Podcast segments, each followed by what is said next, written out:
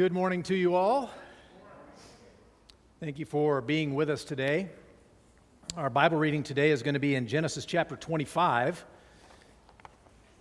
We are breaking the halfway point almost in this book. Some thought it couldn't be done, some thought we'd never get here. And here we are, almost to halfway. Genesis chapter 25, and we're going to read verses 1 through 26, and Lord willing, that will be covered today.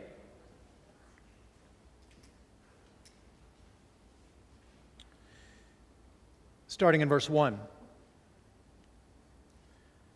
Abraham took another wife, whose name was Keturah. She bore him Zimron, Jokshan, Medan, Midian, Ishbak, and Shua. Jokshan fathered Sheba and Dedan. The sons of Dedan were Asshurim, Letushim, and Leummim. The sons of Midian were Ephah, Epher, Hanoch, Abida, and Eldaah. All these were the children of Keturah. Abram gave all he had to Isaac, but to the sons of his concubines, Abraham gave gifts. And while he was still living, he sent them away from his son Isaac eastward to the east country. These are the days of the years of Abraham's life 175 years.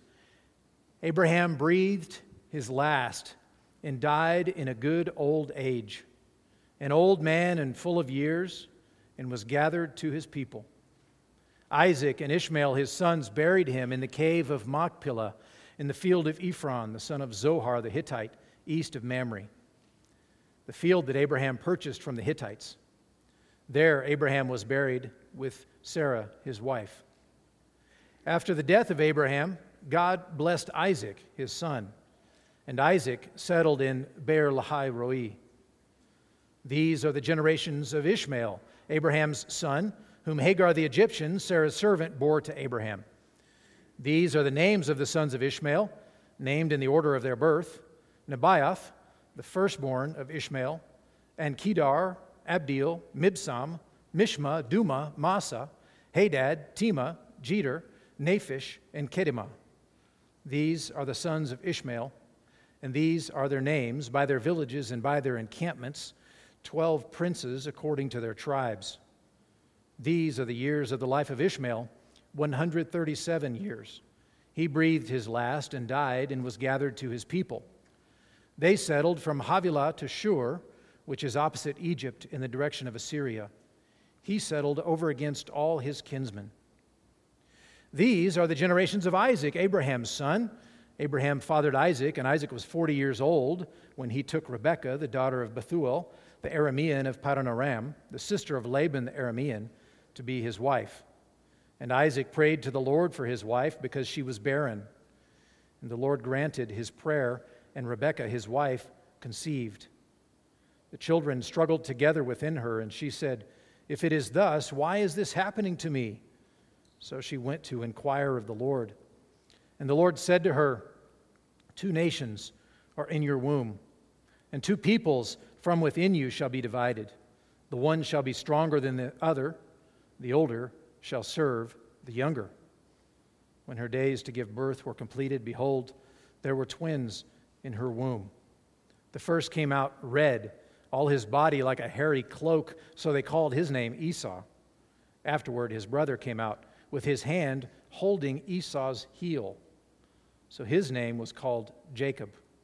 Isaac was 60 years old when she bore them. The grass withers and the flower fades, but the word of our God stands forever. Let's pray. Father, we pause in our morning of worship to come together to you in prayer again. Corporately, joining together to bring our requests, to bring our needs before you, and to seek your face. We worship you this morning. And Father, as we have your word open before us, we ask that you would help us in this time not to be distracted, but to be focused on what you have in your word. We pray that your spirit would be at work on our hearts, that your Son would be lifted up, that you would be pleased in this time to add your blessing to our study of your word. For we ask it in Jesus' name. Amen. Benjamin Franklin once said if you would not be forgotten as soon as you are dead, either write something worth reading or do something worth writing. I thought that was uh, significant coming from a significant man as we look today at Abraham's legacy. What is Abraham's legacy? Well, it's hard to measure actually when we look at Scripture. It's hard to narrow down uh, what his legacy uh, is, where it ends, perhaps. I think of my own life and reflect back on uh, when I was a young boy. I was born in Arkansas and grew up there until I was nine, and uh, both of my parents worked, and so we had babysitters who took care of my sister and me and my younger brother. And they weren't related, but uh, they were like grandparents to us. And since we were in Arkansas, we called them Grandma and Papa. So that's who Grandma and Papa were, though they weren't relatives. And they were wonderful people and uh, raised us very well in uh, the, the, hours that we spent and the, and the years that we spent at their house. And and uh, it was interesting uh, growing up there. They were much, much older than my parents, even older than my grandparents, I believe. And, uh, but they had a Bible. And I remember flipping through the Bible, and I, I can still, in my mind's eye, see the picture, the painting that was in that Bible of the scene, for example, of uh, the, the flood. I can still picture that, and I can still picture other images that were in that Bible. And, and to me, it was just a storybook. I didn't know uh, that it was anything special. And, uh, but reflecting years later, when I was 18 and heard the gospel and became a Christian, I was reflecting back on how I had spent time at their house, and I realized that they were Christians, that they uh, believed God's word, that they trusted in Christ, and they did their best to direct us towards Christ. And, and I was able to spend time not with Papa because he had passed away when I was much younger, but with Grandma as a Christian, and I remember very clearly uh, when uh, on our honeymoon we had just gotten married and we were driving from from Canada to the States, and and we stopped by to see Grandma, and uh, I love Grandma. She's my you know she's my grandma, and she sternly warned me about how I should treat Stephanie. Here I expected to, you know, her to talk to Stephanie about how great Brendan was and such a lovely boy and, and, and all, you know, isn't he sweet? And I'm so glad you're married. No, instead I got the, the finger in the chest, right? Make sure you take care of this girl. She seems like a good one. And so I think of that legacy, and I, I'm sure they prayed for us. I don't, uh, I know they prayed for us. I know they, uh, they would take us to church occasionally. I remember uh, a distant memory of going to a VBS when I was about four or five years old in this little country church, and they were the ones who took us there. And, and any connection with church that I had in my young years was through them. And I look back now and I think of how um, members of my family have come to Christ in recent years. Uh, recent, you know, the last 30 years or so. it's all relative, right? But how, how in recent years, uh, numbers of us have come to Christ who were not Christians at the time. And I think of the role that Grandma and Papa played in our lives. And I don't know, but, but I like to think that uh, the fact that, um, that I get to stand up here and, and read and teach and preach God's word is an aspect of their legacy, their prayers being answered. Well, today we're going to look at this passage about Abraham's legacy, and we're going to see uh, subsequent generations and see what takes place in, uh, in the lives of Abraham and Isaac, and, and even introducing uh, Jacob and, and then all the brothers and all those names that I appreciate you not laughing at me for the way I read them. You notice I just pressed on through with boldness as if I was saying it right and had no idea. But uh, we're, we're going to look at this passage, and, and Lord willing, we'll make it all the way through these uh, 26 verses. But I want to notice something right off the bat. We're going to look at this paragraph by paragraph. You see, you've got an outline in your bulletin that has four points. And the first one there is that Abraham removes rivals. Abraham removes rivals. We see right off the bat, Abraham, we, we've already buried Sarah. And so Abraham is moving on in life. We've already seen uh, the story of, uh, of Isaac and Rebekah and, and that beginning and, and all of that. But we see in this situation that Abraham takes another wife whose name was Keturah. And so now he has another wife and he begins to have children with her. Now, there's, there's some question whether he married Keturah before or after Sarah uh, and, and all of that, but the, but the point is that he marries her and they have loads of children and grandchildren between the two of them. All those names I struggled to pronounce are her children and grandchildren there. And so you see that, that Abraham has taken another wife, and there have been other sons been born and even grandsons who have been born, which is great. The family is growing, but these are competitors to Isaac. These are competitors for the inheritance. And so it's important what we see there in verse 5. We see that Abraham gave all he had to Isaac. Despite all these other brothers, and there are numbers of them, despite the fact that uh, Keturah was a much more productive wife, as it were, she had far more children, and they together as a couple had far more children. Despite all of that, it is Isaac who is the heir. And that's indicated by the fact that Abraham gives him all that he had, which is interesting because we don't tend to pass on uh, our inheritance until after we have died. We leave a will and we leave it to the executor of the estate to take care of all that stuff. Hopefully, we've made those decisions before we died, otherwise, it causes all manner of problem within the family, right? But in this culture, it was, it was the, the way they did things that the, the, the, the, the patriarch, when he was about to die, would go ahead and give the inheritance before passing on. That would solve a lot of problems, wouldn't it? That's part of the problem with, with David later on, that he, uh, there was argument about whether he had specified who, no, it was, it was Solomon who uh, hadn't specified who was going to be his heir, which led to problems in the kingdom. But he, identifies Isaac as going to be his heir, and he gives him all that he had. But he didn't just overlook these other brothers. Look at verse 6. He said, But to the sons of his concubines, which, by the way, raises the question whether there were other wives besides just Hagar and Keturah and Sarah. Maybe there were, there were more, but regardless, that's, that's not really the point. But, but the sons of his concubines, Abraham gave gifts. So he didn't ignore them, he didn't pass over them. He didn't banish them and, and, uh, and say good riddance, but he gave them gifts. But those gifts paled in comparison to the inheritance that he gave to Isaac, who is the child of promise. But not only did he give them gifts, as soon as he had, had given them gifts while he was still living, he sent them away from his son Isaac eastward to the east country. He gave them gifts and he sent them away to separate them, to separate these competitors these others who might make a claim on the inheritance, to separate them and move them off the scene so that the focus would be on Isaac once again. Isaac is the heir, and so he recognizes that he needs to separate them. This, this whole chapter actually reminds me of, of a uh, not really a, a high moment of my parenting career. With two of our children were squabbling with one another and, and squabbling incessantly. And you know how it is if you have more than one child, you've seen this, right? And they were just fighting and fighting. And so finally, I had the brilliant idea, all right? You can see a peek into my brilliance here. I thought, all right, we will take one of my t shirts and put them both in my t shirt. Well, I thought it was a brilliant idea. It was not a brilliant idea. That's like attaching two cats who are fighting, you know, tie them together.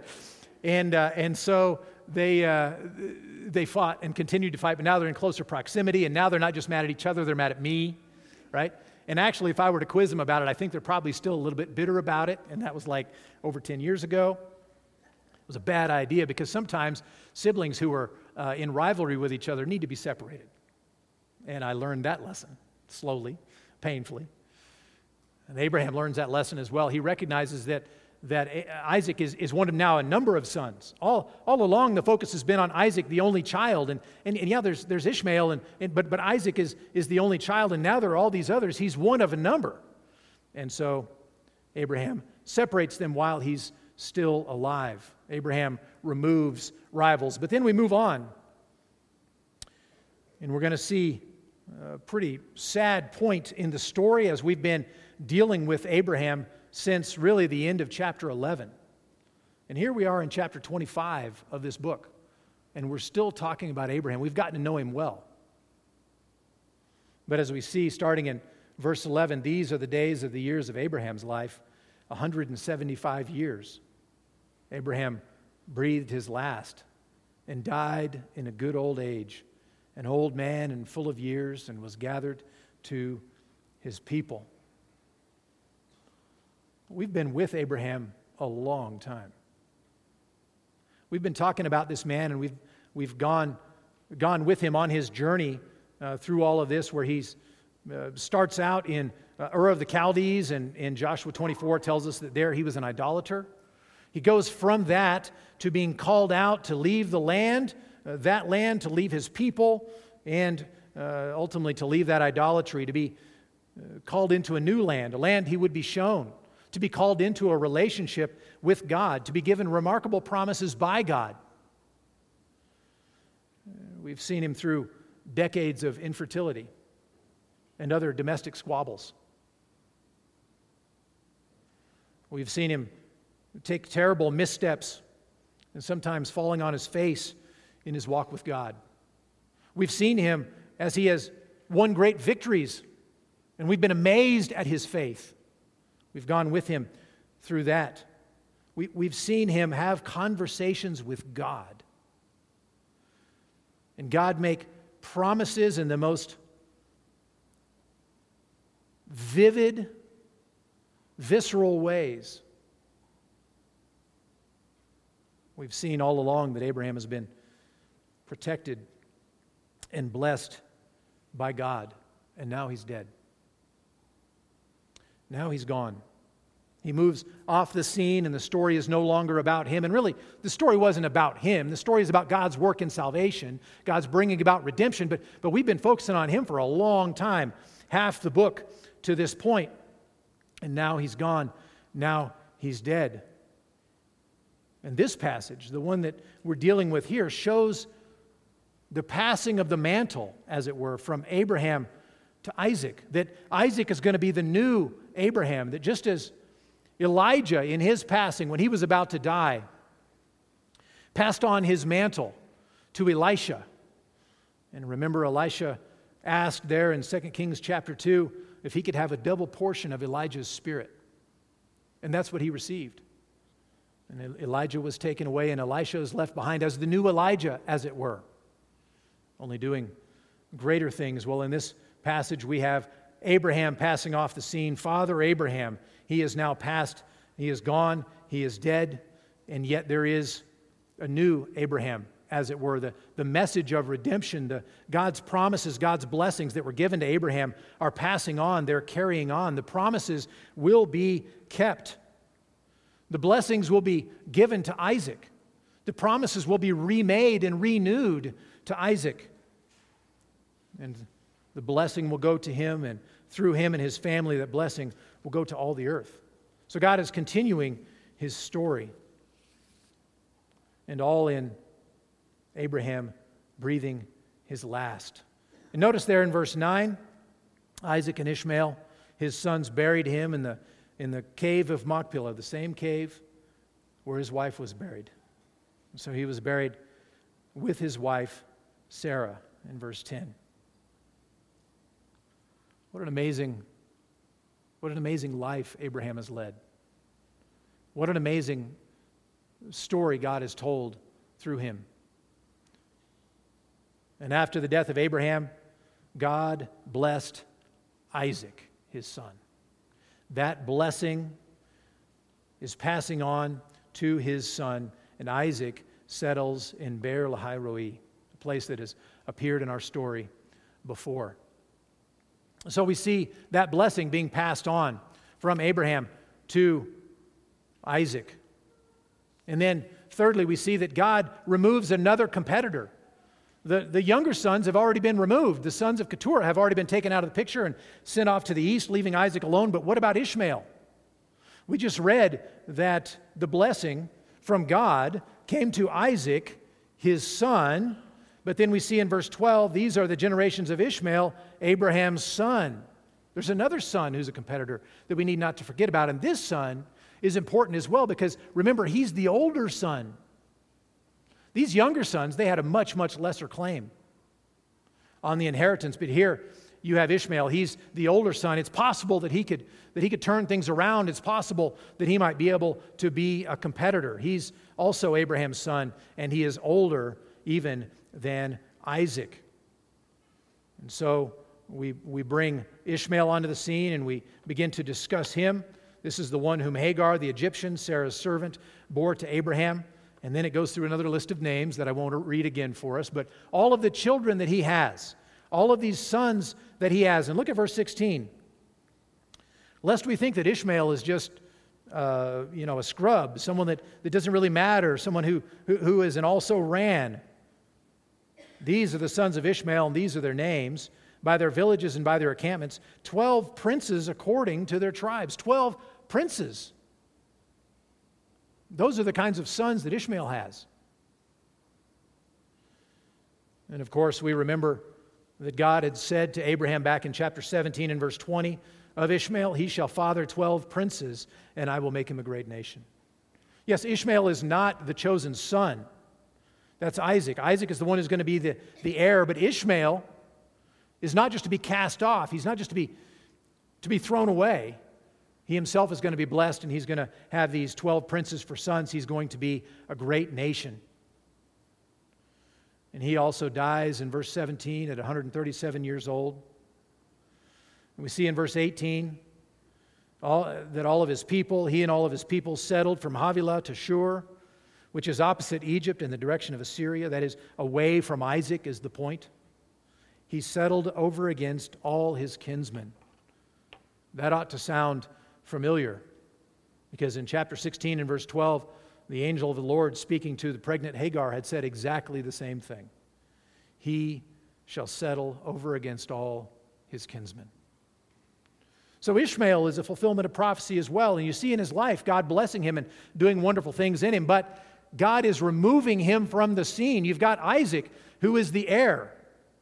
And on one hand, you have the brothers, the sons of Keturah, removed off the scene. And on the other hand, you have Ishmael and all of his massive clan moved off the scene as well, making room for Isaac, leaving, leaving Isaac as the sole heir.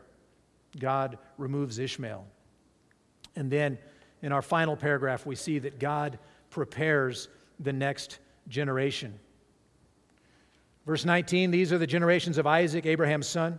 Abraham fathered Isaac, and Isaac was 40 years old when he took Rebekah, the daughter of Bethuel. We read about that, the Aramean of Paddan Aram, the sister of Laban the Aramean, to be his wife. So went back to family to, to, to find a wife there, and that's where he found his wife Rebekah. And Isaac prayed to the Lord for his wife. That's a good thing, Isaac. Why? Because she was barren. The same thing that we've seen with his mother is now the case with his wife. He prays to the Lord. She was barren. And look at verse 21 the Lord granted his prayer, and Rebekah, his wife, conceived.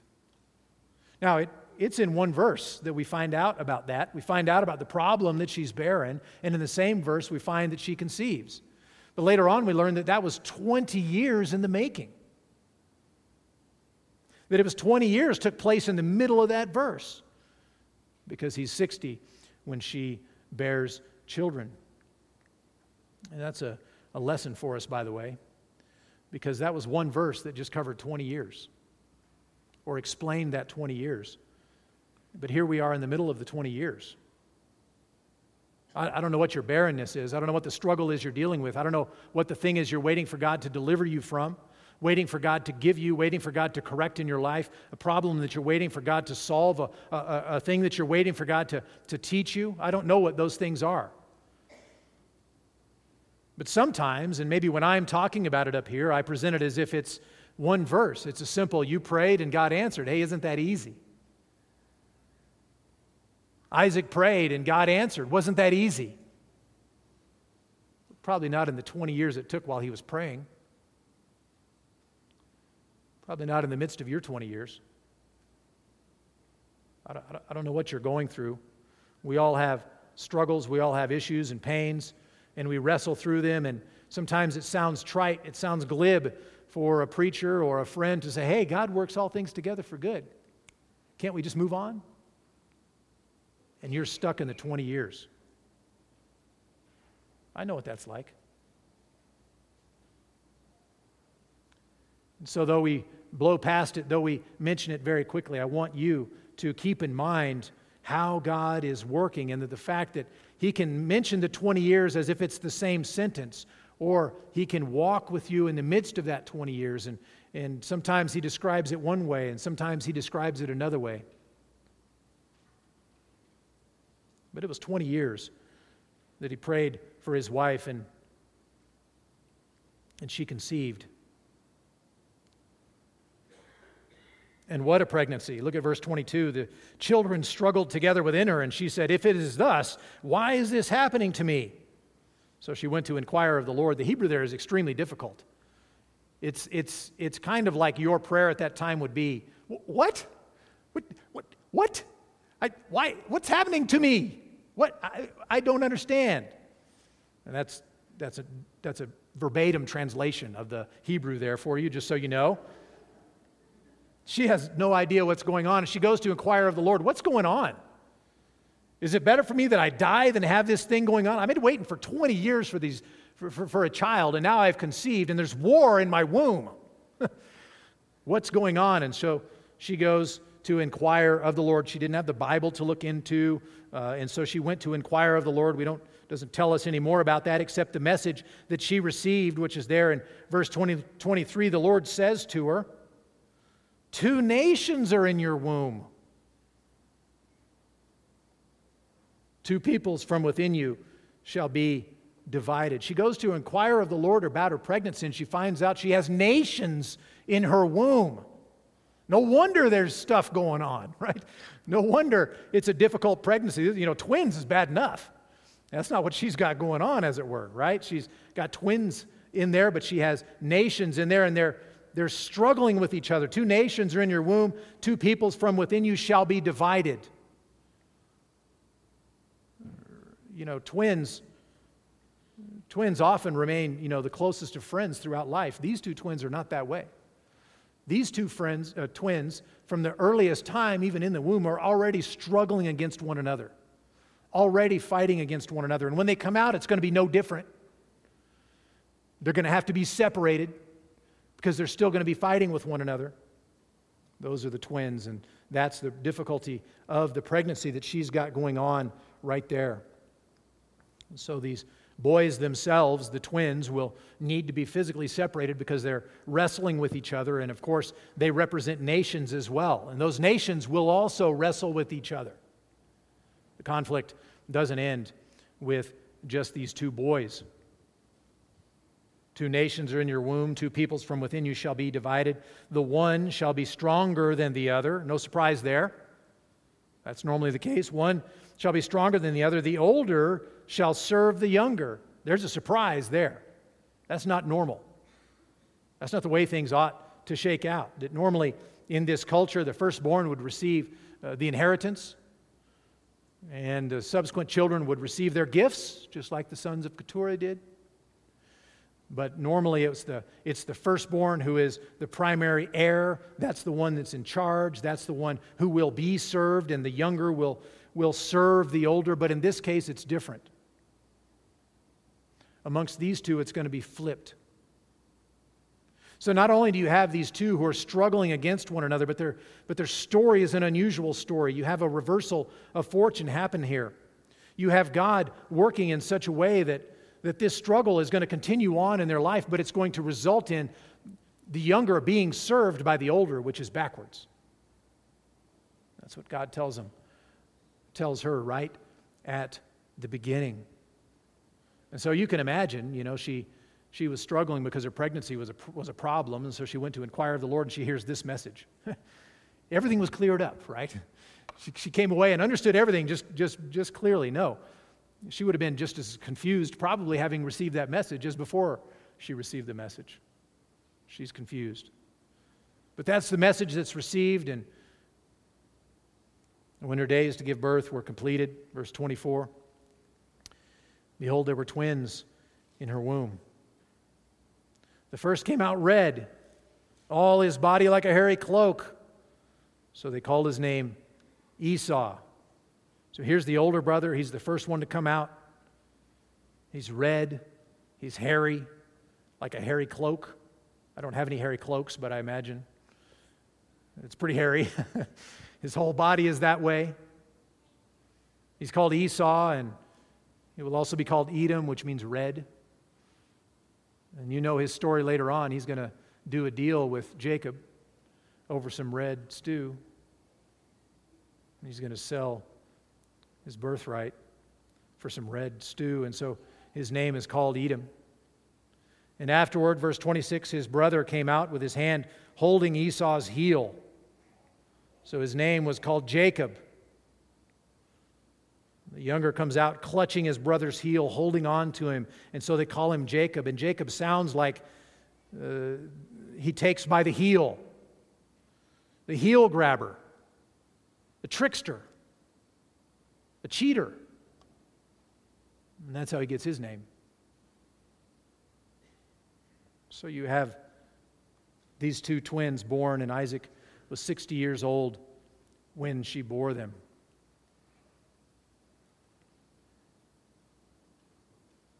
What are the implications? There are many in this passage, but for today, I want to observe this. Throughout this story, and as you look at what God is doing in each of these generations, in each of these families, what is God doing? He is providing for and preserving and protecting the seed. Whether that preservation comes in the form of Abraham sending Keturah's sons away from Isaac to make room for Isaac, who is the heir, so that there won't be competition against him, so that it will be his and he won't have to be fighting over it all the time.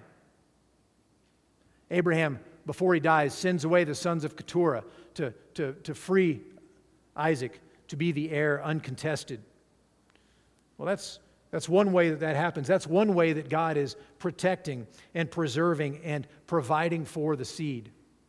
Because remember, the seed is going to come through not Keturah's sons, through Isaac. Or whether, whether we see God preserving and protecting in the form of an angry and protective Sarah driving Hagar and Ishmael away to live in the desert, we looked at chapters ago. Remember when Ishmael was 13 and well, he was a little bit older than 13 because it was uh, Isaac's uh, day of his weaning and they had a party. And Ishmael was making fun or something of Isaac. And Sarah saw it and she understood this is going to be a problem. And so she kicked out Hagar. She kicked out Ishmael. Abraham wasn't happy about it, and the Lord said, Let it be. Let it be. And so she got kicked out. Ishmael got kicked out, got sent away. Why? Because of the jealousy or the protectiveness or something of Sarah. The anger. But it results, nevertheless, in Ishmael, who is the primary competitor, the primary one who could, could lodge uh, an argument, a complaint, a, a competing claim on the inheritance with Isaac. Ishmael is taken off the scene, he and all his people. God is paving the way, God is providing for and preserving and protecting the seed. Or whether it's in the form of the oracle that we read about in verse 23, where you, now you've got in the next generation, you've got these two twins and they're already squabbling with each other before they've even breathed air. They're in the womb and they're fighting. And so the oracle is given by God that actually uh, they will become nations Edom, Israel. They're squabbling with each other, and that squabbling will continue. And you've got the older and you've got the younger, and the younger is the heel grabber, he's the cheater. But he's going to be the one who is ultimately served by the other. The older will serve the younger. And so what's happening there is that God is paving the way again for the one through whom the seed will come. So that Jacob will have the ascendancy, so that Jacob will have the inheritance, so that it will be through Jacob that that seed will come. God is the one. Whoever the actor was, whoever the on the ground actor that we can look at and see, whoever that was, it was God who was accomplishing it. And even in the fulfillment of verse 23 and that oracle that we have there, when you think about how it ends up that the older serves the younger, how is it? It's through the character and the actions of Jacob and Esau as they interact with one another. Esau is willing to sell his birthright over dinner. Jacob's willing to trick his brother to sell his birthright over dinner. And similarly with the blessing. So it was through the actions of man, and yet it was ultimately God accomplishing his purposes of, of clearing out the competition so that the line bearing the seed of the woman will have the place of prominence, will be protected, will be provided for, will be promoted. So I think that's the main implication that I want to look at today as we look at all of these paragraphs together, as we look at all of these generations together and their life story and what they've done. So, what, what in the world is the application for us? Well, the application is easy to say and it's less easy to do. First, be patient. Those are simple words, aren't they? Simplest instruction ever be patient. I haven't learned it yet. Have you? Be patient. We tend to lose patience when deep down we think we should have what we want when we want it. I know what is best, and I know the best time frame, God. Get with the program. That's when we become impatient. The Christian can and must be patient, knowing that God is at work at times and in ways that we can't see to accomplish His purposes that are far better than our own. So be patient. That's one message from this chapter here as we watch this family being moved away and that squabble happening, this other difficulty happening.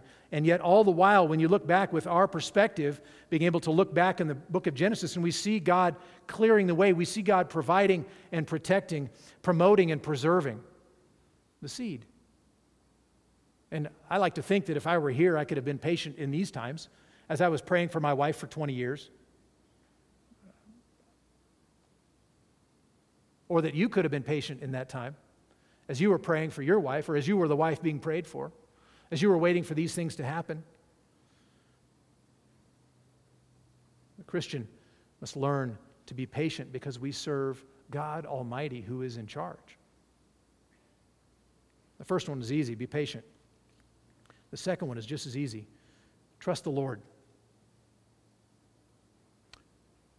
Trust that He is bigger and more powerful than your circumstances.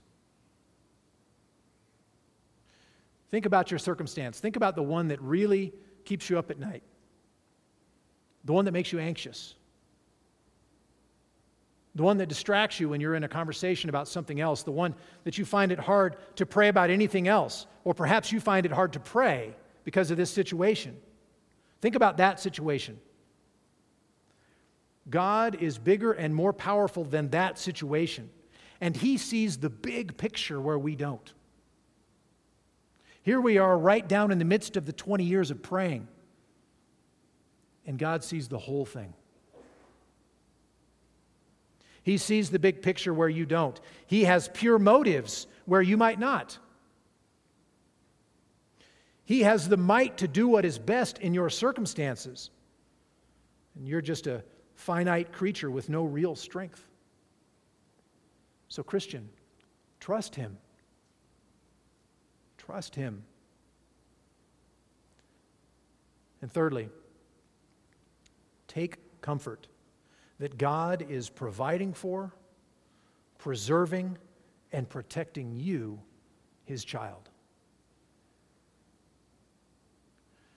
When we look at this chapter uh, 25 of Genesis, we see these families that kind of go off into obscurity or, or relative obscurity, or, or at least off of the center of the scene. Of course, of course, uh, the Edomites are going to show up and Ishmaelites are going to show up and things like that. But they're off the scene and they're, they're, they play bit parts at times. They come back in and then they leave. The focus is on God's working with God's people. The focus is on the line of the seed of the woman. And God is always preserving and protecting and promoting and providing for his seed.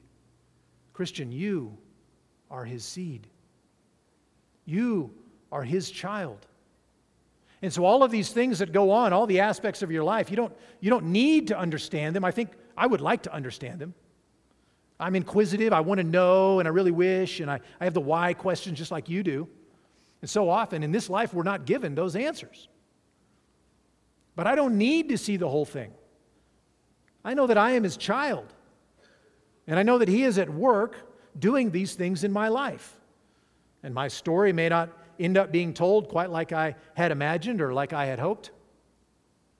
But he will do those things in my life, like he is doing those things in the life of Isaac and in the life of Jacob. So, Christian, take comfort that God is doing those things for you. An anxious child of God is a contradiction in terms. Why are we anxious?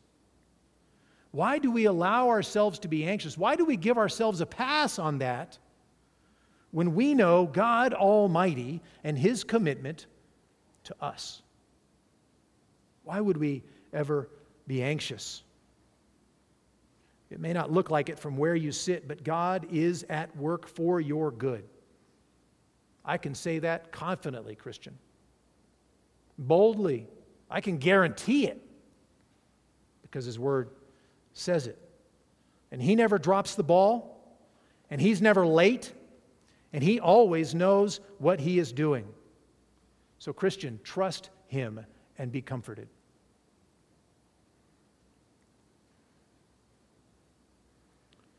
This passage gives us a peek at God working in his people over the course of three generations and dozens of people and, and, and uh, nations and things like that.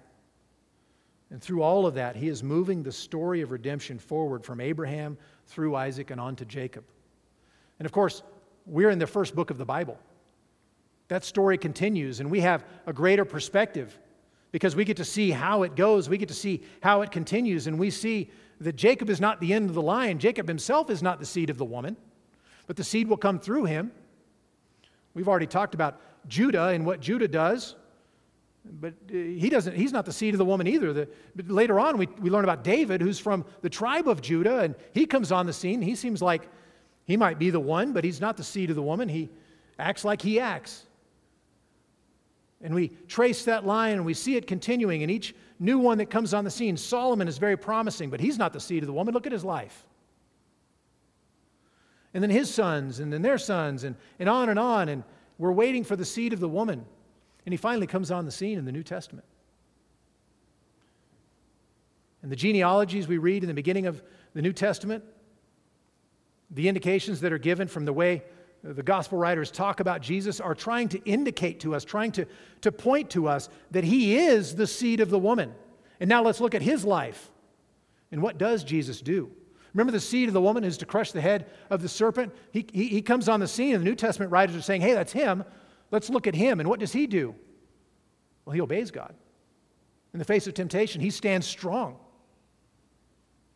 He, he honors God in all that he does. He fulfills the law completely.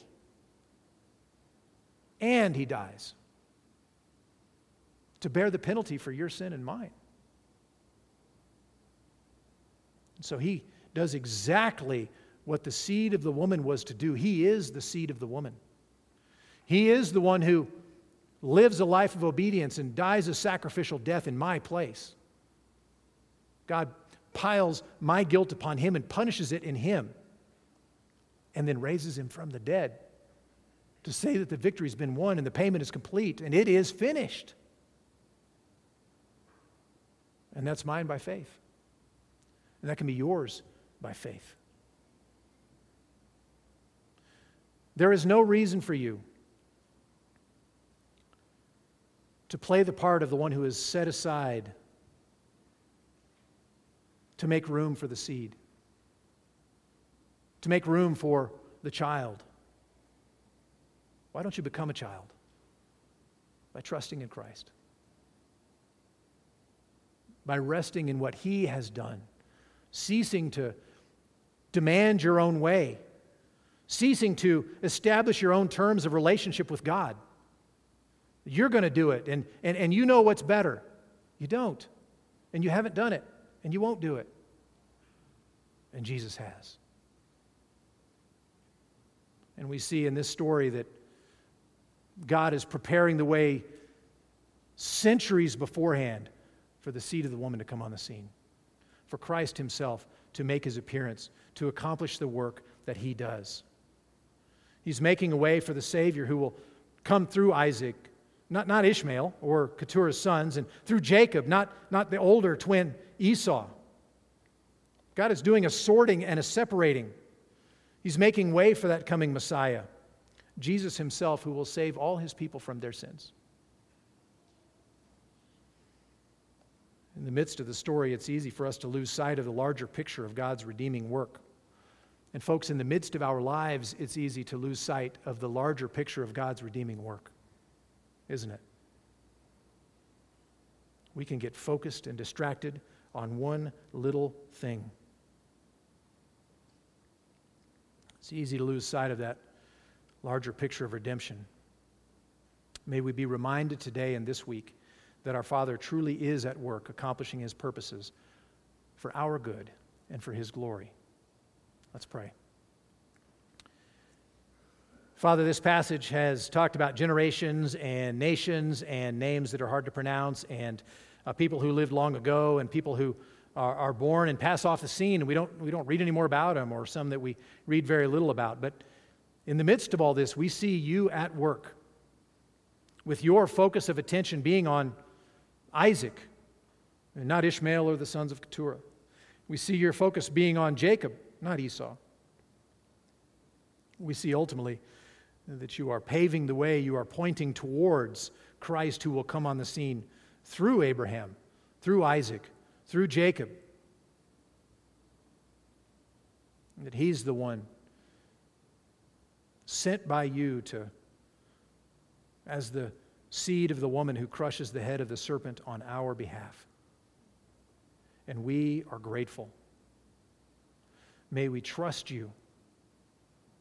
Even from looking at this passage and seeing again your faithfulness, even in subtle ways, even, even in unexpected ways, may we trust you and may we be patient and may we be comforted. For we pray in Jesus' name. Amen. There's going to be a family to come up uh, forward and pray with you um, a- after the service is over if you would like. But I have two announcements uh, before we go. The first one is a reminder, as Monty said, there will be no evening service tonight. And uh, the second one is a little bit longer. The elders would like to encourage you to please attend a special congregational meeting this Wednesday night at 7, right here in the auditorium. Especially if you are a member, please make every effort to attend. We have some very important information uh, to pass on to you at that time. And even if you have small children at home and, uh, and for some other reason both parents can't make it, uh, please do your very best to make it so that at least one of you can be here that night uh, Wednesday night, this Wednesday night at 7 p.m. And what's it about, you ask? You'll just have to come Wednesday night and find out. And if that doesn't pique your interest, I don't know how to do so.